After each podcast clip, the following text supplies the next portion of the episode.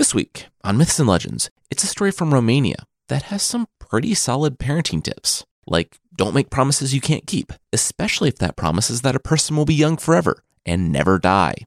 Also, don't put your kid on timeout. The really great parents turn their misbehaving child into a giant monster that will terrorize the land for hundreds of years. The creature this week is what would happen if you crossed Big Bird, the Count, and extreme incontinence.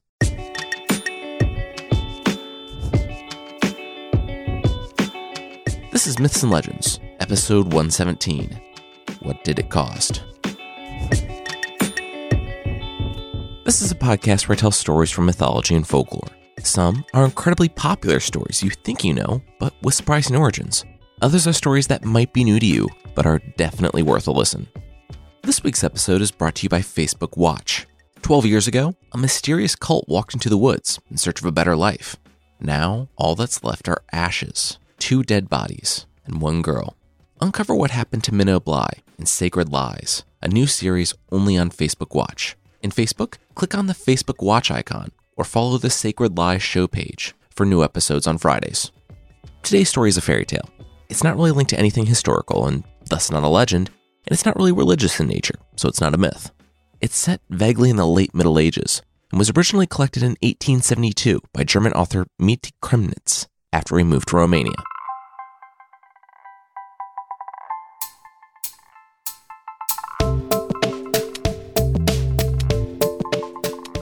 Yeah, no, go ahead. It's a one room shack. Let's see how many courtiers we can jam in here, the wise man said to the messenger. He had seen the emperor coming down the road. Being the local wise man, he was quite the hot commodity, especially for emperors trying to have sons. And when you're a fairy tale wise man, and quite possibly a wizard who's on the verge of retirement, well, your clients can come to you, even if your clients are the emperor and the empress of the land.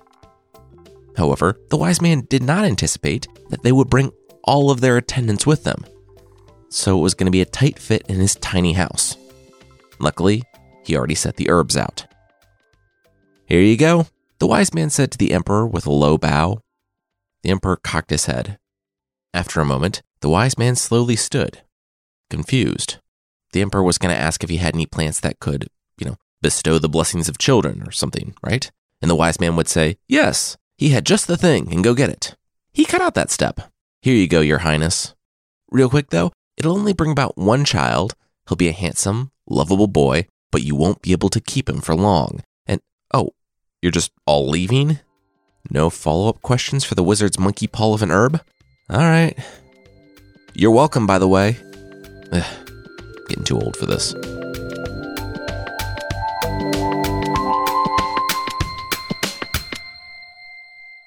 And so the prince was born, and he screamed when he came out of his mother. He was a healthy, wonderful, lovable baby boy, and, wow, seriously, he should stop screaming now, right? The physicians, fingers in their ears, yelled and nodded. Yes, absolutely. But the boy did not stop screaming. His little face turned red and purple as, nearly an hour after his birth, he continued screaming. Mother and father began to grow worried. He wasn't latching, wasn't eating, wasn't sleeping. All he did was scream. The mother tried to comfort him, but nothing helped. Finally, the father scooped him into his arms and whispered to his son, The world was his. He would give him kingdoms and princesses. He would give him ships and land. Still, the baby continued crying. Then the father kissed his son and whispered, I will give you youth without age and life without death. And the baby stopped crying. He fell silent, and when he awoke, he ate. After that day, he was a quiet, wonderful baby, and the whole empire rejoiced. They had a prince, and their emperor had an heir. As the boy grew, he became like a second Solomon, a wise prince that traveled far and wide and was respected by every teacher and philosopher he met. When his 15th birthday rolled around, he stood at the banquet and addressed his father. The time had come for him to give the prince what he was promised at birth. The father nearly spit out his wine. Oh, I'm sorry, what? Oh, he laughed. Yeah, no, he couldn't do that. Surprised, the boy asked why not. That time, the king actually spit out his wine in laughter. What was it? Youth without death and life agelessly? He couldn't remember. He was a new parent. He was really tired back then. Youth without age and life without death, the prince corrected. Ah, yeah, that was it. Hold on. How do you even remember that? You were like an hour old. Gah. Regardless, it doesn't matter. You're a smart kid. You know that's impossible. I only said that so you would stop crying. If every parent was held to every promise they made their kids, I mean, there aren't enough ponies and ice cream in the world. The room laughed. The prince did not. He made to leave, but the king stood and met him halfway out the door. Where was he going? The prince answered that if his father was not going to give him what he was promised, then he would have to seek it out for himself. He would search the world over until he found what was promised to him, what he was born to have. The emperor's eyes widened. No, no, no, no, come on. Don't leave. He was just 15. This was medieval Europe. Did he have any idea how super dangerous questing was at this time? There was like so much child death. What? Did he want the throne? He could have it. The king took off his crown and positioned it on his son's head. He was getting old, but he knew that his son had the right disposition to rule, so they wouldn't run into a Joffrey Baratheon situation. Did he want a wife? He knew some good looking princesses. The prince took the crown off and set it back on his father's head. He was leaving. He would find what was promised to him, or he would die.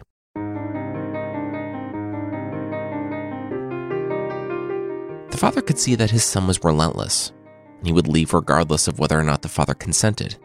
The most he could do was see that the boy was outfitted for this impossible quest. In the stables, Prince looked on the finest steeds in the entire realm. He walked over to the stable, putting his hands on the horses' tails, and, one by one, they were knocked over. The stable boy, who had just witnessed the prince's horse tipping spree, was very confused. How did that even happen? The prince didn't answer, so I have no idea either, but he did lay eyes on another tail in the corner. He walked over to the horse, placed his hand on its tail, and it stayed upright. He commanded the beast to come out and face him, and a sick, weak horse covered in sores limped out. It bowed low on the ground. What do you command, my master? The horse asked. He was grateful that God had permitted a hero's hand to touch him once again. The prince took all of this in stride, saying that he intended to find youth without age and life without death. The horse sighed. Sure, that's nearly impossible, but why not? So he told the prince what he needed to do. The emperor had seen many adventuring days, and he had adventuring gear that he could no longer fit into. The prince needed to go to his father and ask for his sword, lance, bow, quiver, and all of his garments and armor. The prince nodded. And then they should set out? The horse shook his horse head. Nay.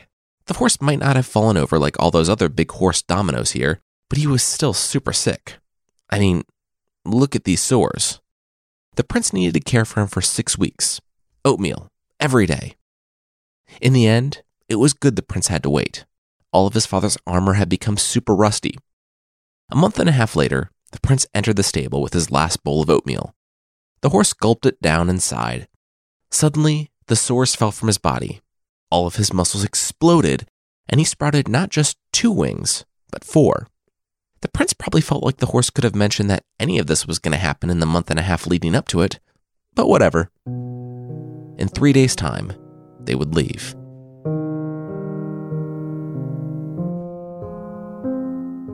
The emperor and the empress hugged their only son, now clad in his father's refurbished armor.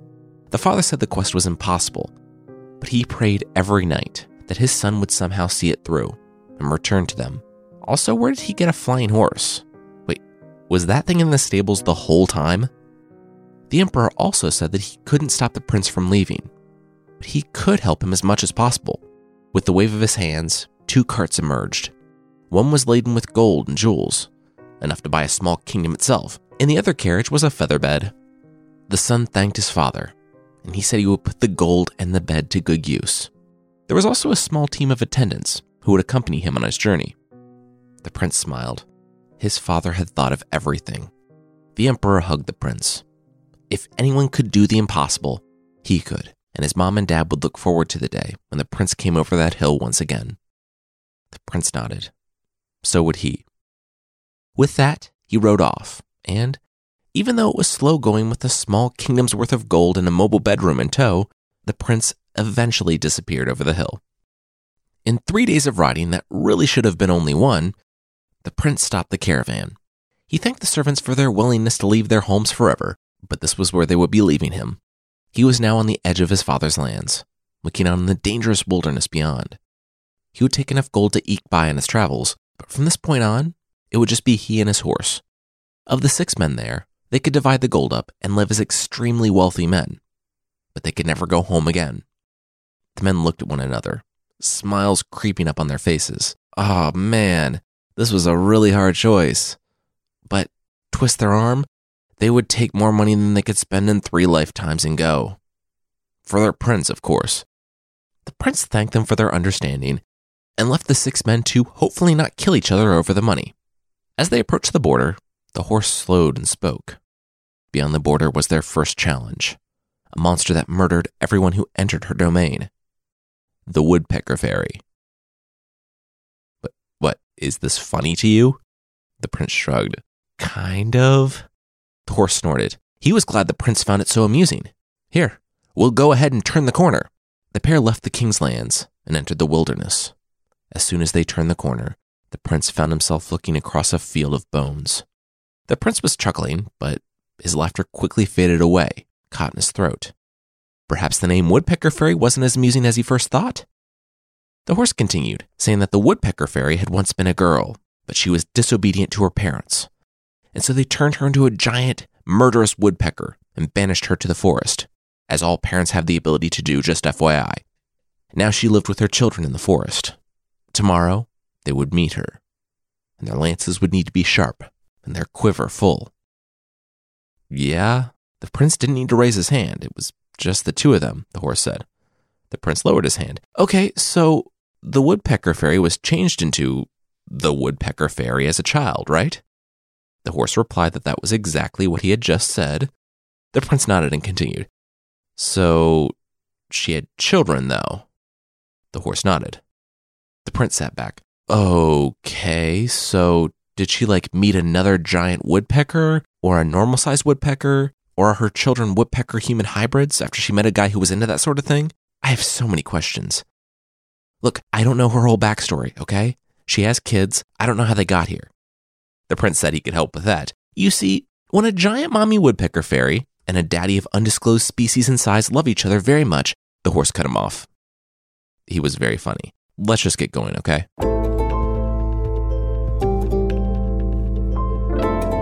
That night, the prince sat up by the fire. It was third watch, and the sun was starting to rise in the east. Over the horse's snores, the prince heard it. The woodpecker fairy was on her way. He nudged the horse awake, and the horse listened. She was coming from the north. Arrows it is then. The horse flapped his wings and took to the sky. The horse was right to warn the prince about her. She came crashing through the forest with so much size and speed that she leveled every tree in front of her. She had seen the smoke of their fire in the morning sky and took off after the intruders. She saw the prince standing on a hill next to the smoke, and she went straight for him. He wouldn't be much, but maybe he would be a nice bit of breakfast for her daughters. She flapped and she dove and she took a horse hoof to the eye. She stopped and swatted at the flying horse, and the prince, who was very much not throwing away his shot, fired at her talon.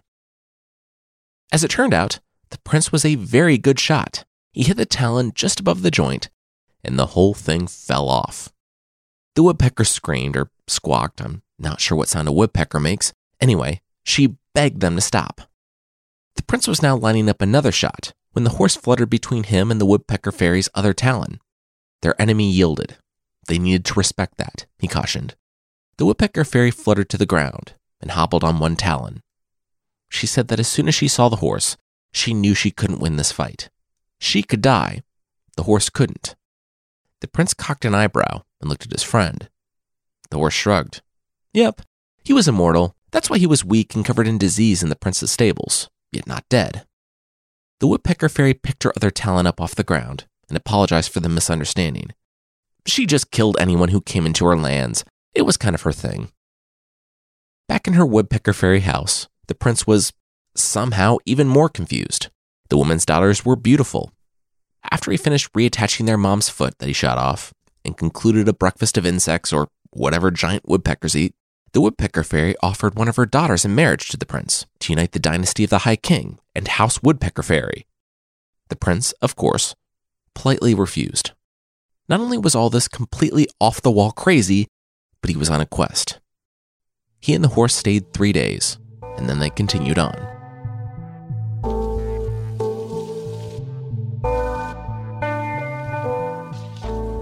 Oh my gosh, the Scorpion Witch? You're not kidding. Woodpecker Fairy really got the raw end of that deal, the prince murmured as he looked on the singed grass. Up ahead lay the realm of the Scorpion Witch, the younger sister of the Woodpecker Fairy, who was also bad enough to be turned into a legendary monster by her award winning parents. I feel if turning your child into a horrific monster that will forever plague the land with fire and or pecking is the first place and the only place you go when disciplining them, you probably need to read a parenting book or 12. Regardless, the scorpion witch and the woodpecker fairy were both so evil that they couldn't live together. So, just beyond the lands of the woodpecker fairy, they found still more bones, this time scattered atop the ash caked wastes. Soon, they heard the scorpion's trademark howling, and they knew the time had come. The scorpion witch was on her way. The prince saw her barreling toward him on her six legs, pincers outstretched, and turned to his horse friend. Well, wasn't he? I mean, shouldn't he be doing the distraction thing that they did last time? But the horse shook his head. Nope. Nope, absolutely not. He might be immortal, but scorpion poison really, really hurts. And they didn't have time for his six week oat cleanse to heal him from all those toxins. So, no, he was just going to lead from behind for this fight. The prince groaned and notched his arrow, took aim, and took off the scorpion witch's head with one shot. The head thudded to the ground, and the scorpion witch stopped. Ow. Okay, time out. She wasn't going to kill or poke them, just. Would they mind helping her find her head? They helped her find her head, and the prince helped her reattach it. The scorpion witch hadn't really met the right scorpion warlock yet, and so she didn't have any daughters to offer the prince. They stayed there for another three days before taking off again. On the road, the horse guide shared that this next part, this was where things started to get weird. The prince grimaced started to get weird? The horse ignored him. They were coming up on a forest. At the center of that forest was a castle where the prince would find what he sought youth without age and life without death. Three sisters lived in the castle, and every day they fed their chickens that lived in the forest. The prince narrowed his eyes. That didn't seem all that weird. The horse, of course, understood why the prince thought that. But the sisters had never actually seen a chicken before.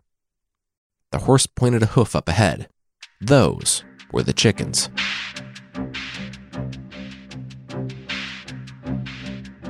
From the forest came a flapping and a screech as the chickens exploded from the canopy. First one, then two, then five. More screeching came from below. Oh, fantastic! Dragons!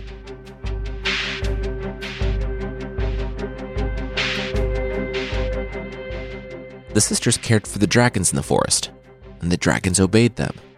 As the prince watched the dragons swarm, fighting over a goat in the sky, he began to dismay. Look in your pack, the horse told the boy. You should find some straps. They needed to get ready because they were going to fly.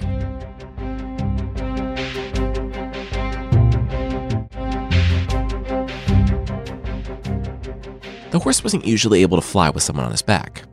I imagine it was hard enough to be a flying horse with regular horse bone density and still take flight, and so with a human on his back, it was nearly impossible. Nearly. Fortunately, the prince was light, and all they needed was to clear the trees. The dragons didn't seem to go into the palace, so if they could get to the lowest tower, they would be safe. Now, the horse couldn't have the prince shifting his weight or moving around, or, God forbid, falling, Flying was hard enough as it was, and so he had the prince strap himself in. He needed the prince to stay as close to him as possible. Once they were ready, the horse took a deep breath. He was immortal, but the path through a dragon's digestive tract was not a journey he ever wanted to take in his life. He steeled himself and he took off at a gallop. Once he got up to full speed, he started to beat his wings. The prince gripped his friend, and, looking down, he saw the horse's hooves start to leave the ground. The wings beat harder and the horse began to sweat. But when they reached the forest, they very nearly made it above the trees. But the horse's back hoof clipped a branch, and the forest took notice. As the horse started to climb just a little higher and continued to fly above the leaves, the prince looked back. The forest started to shudder, and then a swarm came. Red dragons, green dragons, blue dragons, they beat their wings and salivated as they swooped closer. The horse could feel their snapping jaws near his tail. He was worked to a lather as they neared the lowest tower. And then the teeth came. The largest dragon caught him, and his teeth grazed his hoof. The horse whinnied and stopped flapping for an instant, but that instant was enough. The shortest tower was now beyond their reach, and the pair started descending quickly toward the forest. The branches scraped both of them as the horse went down hard in the small clearing just outside the palace. The prince rushed to remove the straps, but there was no time. The dragons were upon them. The largest one snapped at the others, warning them to stay back from his kill. Then he looked at the prince and the horse and froze. The prince, sitting strapped to his injured friend, was wincing, expecting to be instantly devoured. But when that didn't happen, he opened his eyes. One of the sisters was standing behind them. The dragons would go no further. They were saved. The only thing the prince managed before he fainted was oatmeal. His friend needed oatmeal.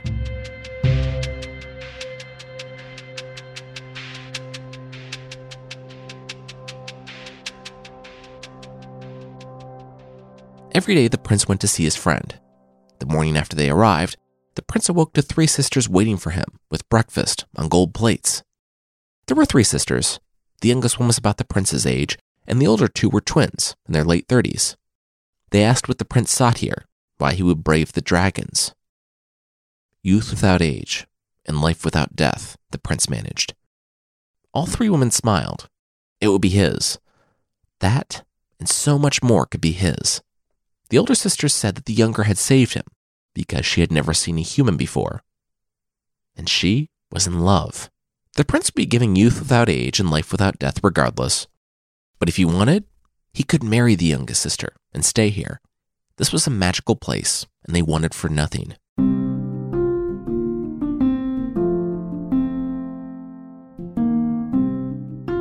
The prince didn't wait to be asked twice. He agreed, and they were married. Months later, the prince walked with his friend, the horse, through the forest. They were of the castle now, so the dragons left them alone. Some even obeyed them. They grew quickly, too.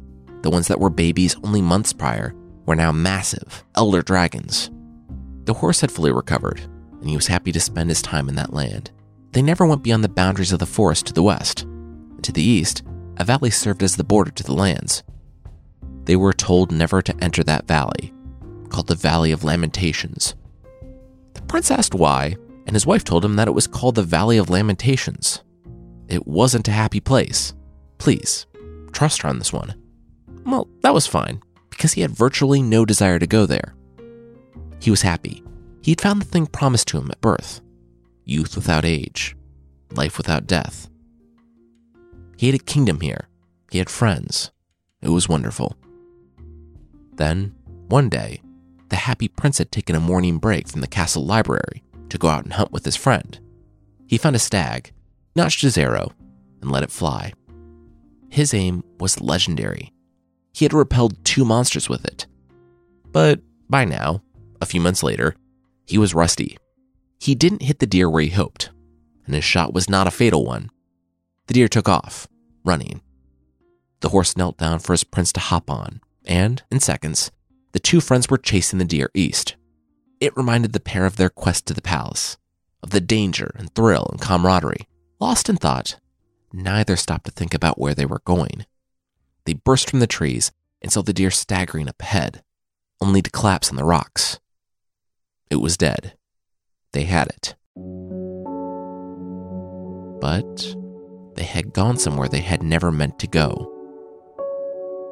They looked to their left and right to the rock walls on either side where nothing grew. They were in the Valley of Lamentations. The horse stopped and hung his head. It wasn't He couldn't. He told the prince to get off of him. The prince barely touched the ground when the horse took off into the sky, flapping west. The prince didn't watch him go. He just doubled over and wept.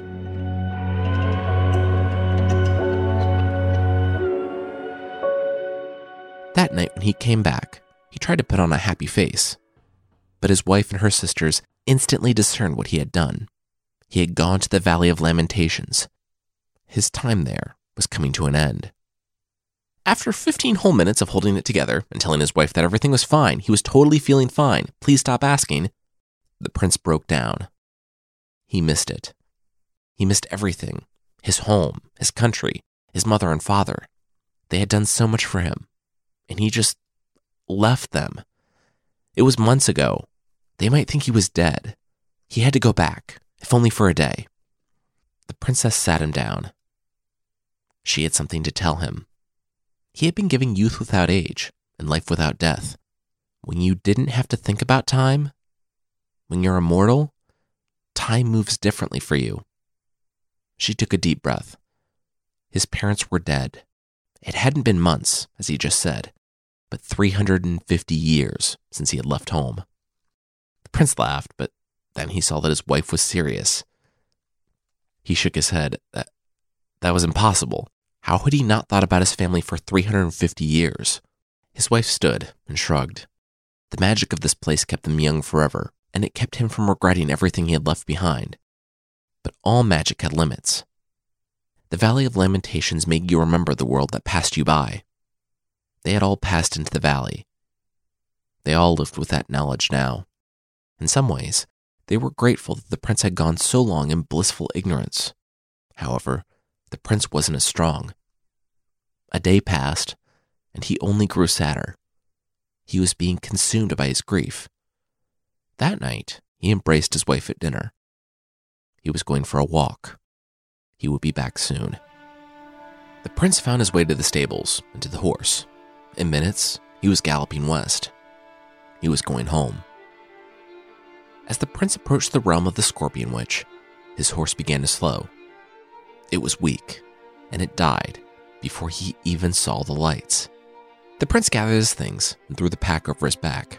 He recognized the mountain range to his right, marking the entry to the scorpion witch's lands. But that was all he recognized. In front of him, a sprawling city hummed along with life and commerce. As he walked through town, he realized that he was a curiosity. He wore strange clothes and had a funny accent. He found an inn to stay the night, and he asked what happened to the scorpion witch. The man next to him at the bar almost spat ale in his face, he laughed so hard. The scorpion witch. What was a grown man doing asking about fairy tales? Their great great grandparents had told tales of the scorpion witch, but it was just a story for the children now. The prince shook his head. That was impossible. He had passed through this land mere months ago. It was a three day ride through ash. Nothing existed. Nothing except the scorpion witch. The bartender overheard this and rolled his eyes. He was cutting the prince off. He had obviously had too much already. Not long after, the confused prince ended up being thrown out of the inn, and so he spent the night huddled around a campfire just outside of town. Gold still being gold, he was able to buy another horse and continue west. Soon, he found himself crossing into the forest lands of the Woodpecker Fairy. There, at the city that had developed over the last 300 years in its place, he learned that the Woodpecker Fairy was also a story for children.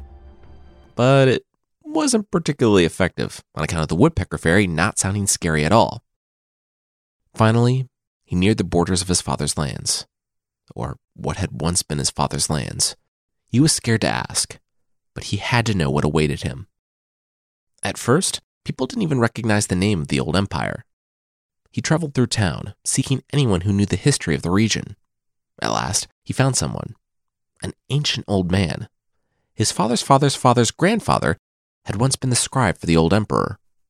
Legend had it that the emperor's son left on an impossible quest, and he never returned. The emperor held out hope for his return, and so he never named an heir. Even on his deathbed, he knew his son would return, as young and as glorious as ever, having found what he sought. He had that much faith in his boy. None of his nobles or petty kings shared his enthusiasm, though. The minute life left his body, a succession crisis ensued. By bloodlines or bloodshed, six different kings tried to stake their claim on the throne. Eventually, the capital burned, and what was left of the empire was carved into pieces by the remaining kings. The only thing left of the capital was ruins, about a four day ride from there. The prince asked the old man for directions. He had to go see what was left of the area. The man drew the prince a map, but told him to be careful. The world wasn't as dangerous as the old times. He laughed and handed the prince the map. We old timers can't be too safe, though. Prince was confused. The old man shook his head. He didn't mean anything by it. The prince was probably younger than him, but not by much. At their age, they couldn't get offended when people pointed out the obvious. The prince took the map and stood. He went to the old man's bathroom and looked in the mirror. A white beard and wrinkles clung to his face. What was left of his white hair didn't nearly cover the liver spots. His wrinkled hands shook as he raised them to his face. He was aging. He had been so focused on how the world had changed that he didn't notice how he had changed. Nearly 400 years in his wife's palace were catching up to him after he left the forest. That explained the horse he had rode out on, too. It hadn't been weak. It just had a lot less time to age than he had. He looked at himself in the mirror. Time was running out. He already looked older than the man in the other room. If he was going to see what happened to his home, he needed to leave that instant.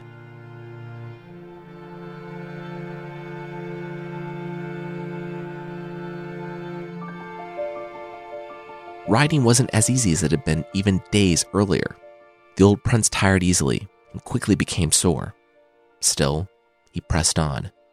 He passed what remained of the forest on his father's land that designated the edge of the empire. He hung his head. Just a few months ago, he had sent the servants off with more gold than they could spend in several lifetimes. Several lifetimes had passed, and now he was back. He coughed. He knew he didn't have much time. He rode hard for a day until he saw it. The hill. Stunned, he slid down from his horse. His father's capital had once been a magnificent city of stone.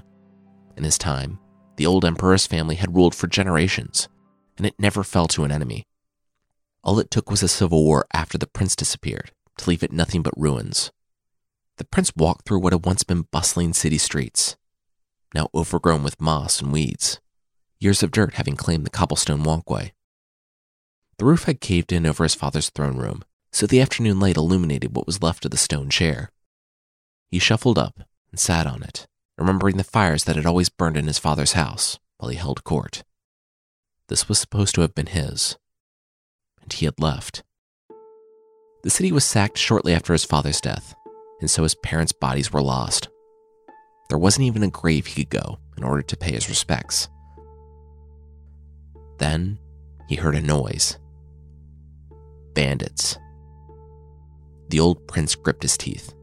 He might have let the empire fall, but he wasn't going to let what remained of his father's house be a home for outlaws. He pulled his sword out, or tried to anyway. It wasn't immune to aging either, and it had rusted in its own scabbard. The world was a calmer place now. The prince hadn't needed the sword yet on his way back. He turned the corner. I knew you would come back here, the prince heard.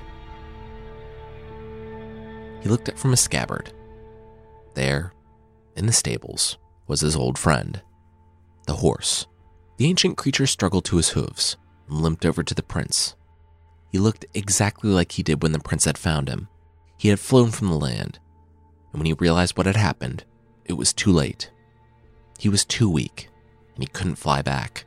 He knew the prince had been affected the same way by the Valley of Lamentations. He knew the prince couldn't help but leave as well, and if he did, there would be one place to which the prince would return. He, like the horse, would go back home.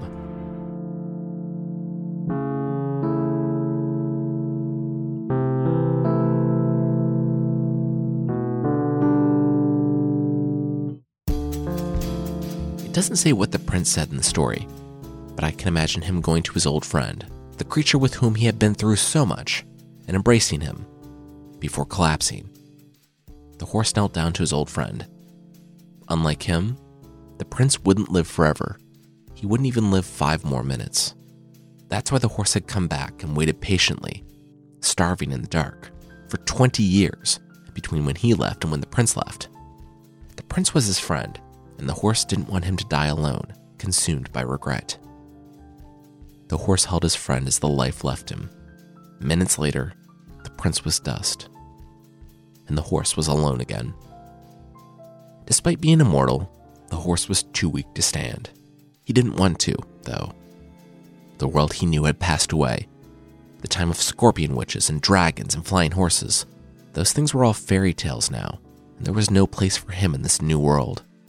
His place was here, with his friend, in the ruins of the kingdom. He set his head down and went to sleep.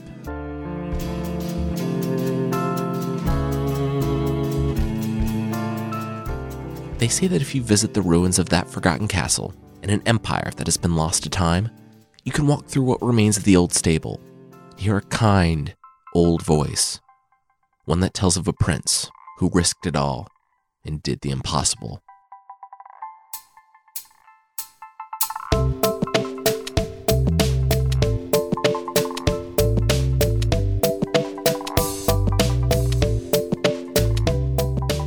It for the story this week. If you're looking for something else to listen to, season 3 of Fictional is in full swing. And this week we started the super famous classic horror novel, Dracula. And you can find it by going to fictional.fm or by searching for Fictional wherever you get your podcasts.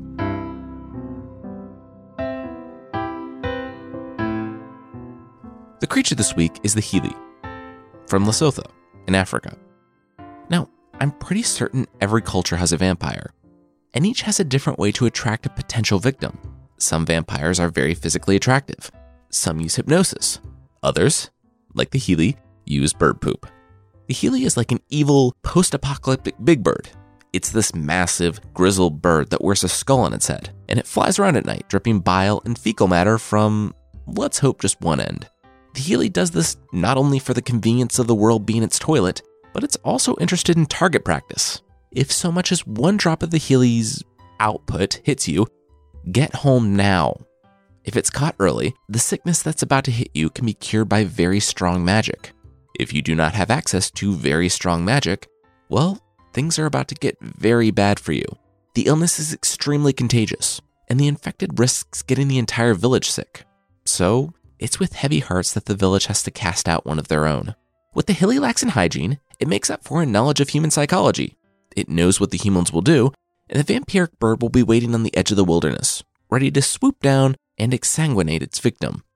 So, if you get pooped on by a bird, but don't see the perpetrator, it's either extremely gross and you're going to die in a matter of days when a vampire big bird comes for you in the night, or it's just extremely gross.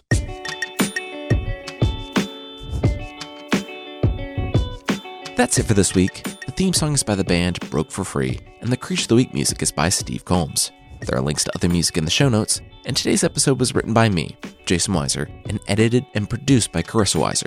Thank you so much for listening, and I'll see you next time.